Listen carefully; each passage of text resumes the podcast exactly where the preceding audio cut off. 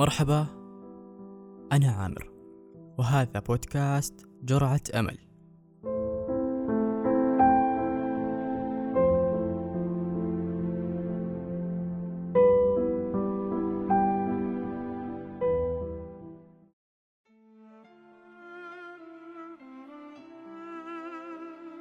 مثلما الهدوء بعد الضجيج والسكينة بعد التعب هكذا هو حال الشهر رمضان بعد عدة أشهر بعد مضي شهورا تحمل في طياتها الكثير والكثير.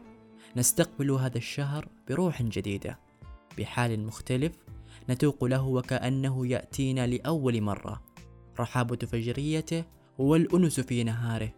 رمضان يا خير الشهور.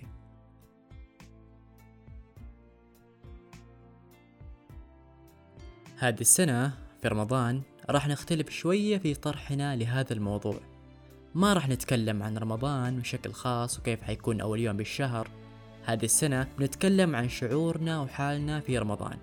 اعتبروها حلقة من القلب للقلب نحاول نفهم شعور بعض.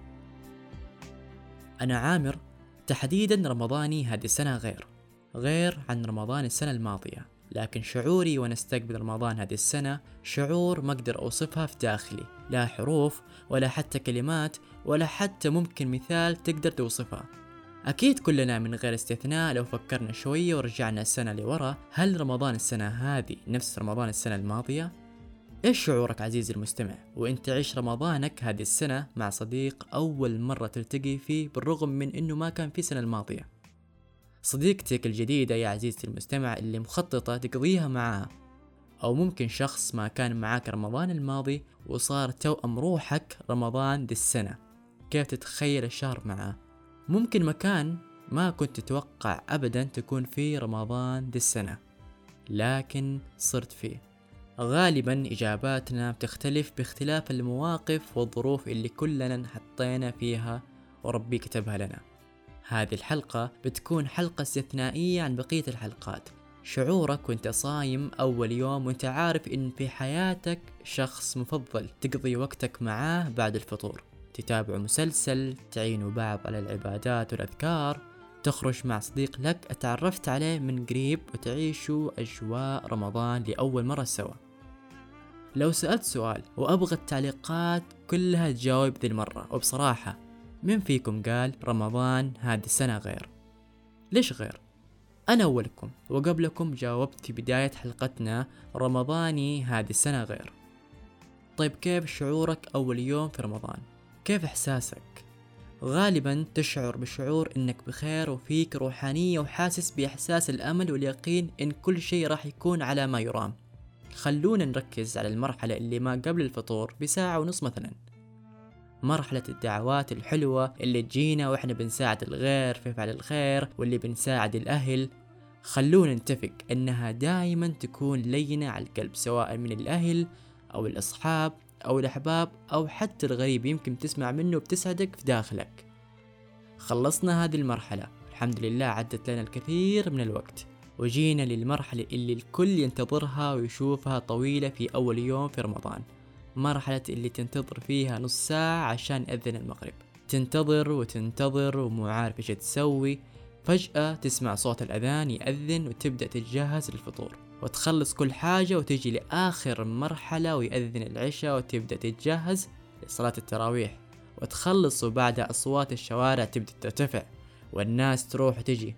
في لحظتها الشارع ما يهدى ولا راح يهدى لين الساعة اثنين أو ثلاثة تقريبا. يعني ممكن تقول وقت السحور. أخيرا مشاركة لحظاتك مع شخصك المفضل أو خلونا نقول الشخص القريب منك هي بحد ذاتها راحة وكمية سعادة أنت بتحس فيها. بتحس فيها لأنها حاجة أنت تبغاها وتفضلها. مقولة قالها ويليام شكسبير اللحظات الجميلة ليست في أين تكون بل مع من تكون. هذه اللحظات كيف لو عشتها مع شخص عزيز على قلبك؟ شخص تمنيت تعيش معاه كل اللحظات هذه في رمضان دي السنة. كيف لو صارت وتحققت؟ وقتها بتتساءل حالات رمضان بعيشتها ولا بالأشخاص نفسهم؟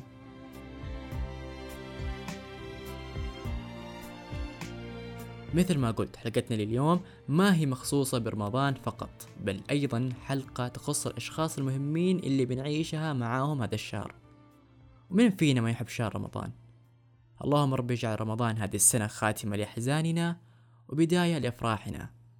شاركونا موضوعنا الحلقة هذه في خانة التعليقات وفضلا ليس أمرا شاركوا هذه الحلقة لكل شخص عزيز عليكم.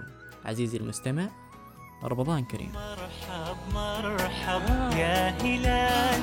أهلا أهلا كيف الحال؟ مرحب مرحب. جاهلا أهلا أهلا كيف الحال؟ قد غبت وإليك اشتقنا. وانتهى بعدك صار وصال. نعطي صبرا نأخذ أجرا. والله يرانا ويسمعنا. نغفر زلا نوصل أهلا.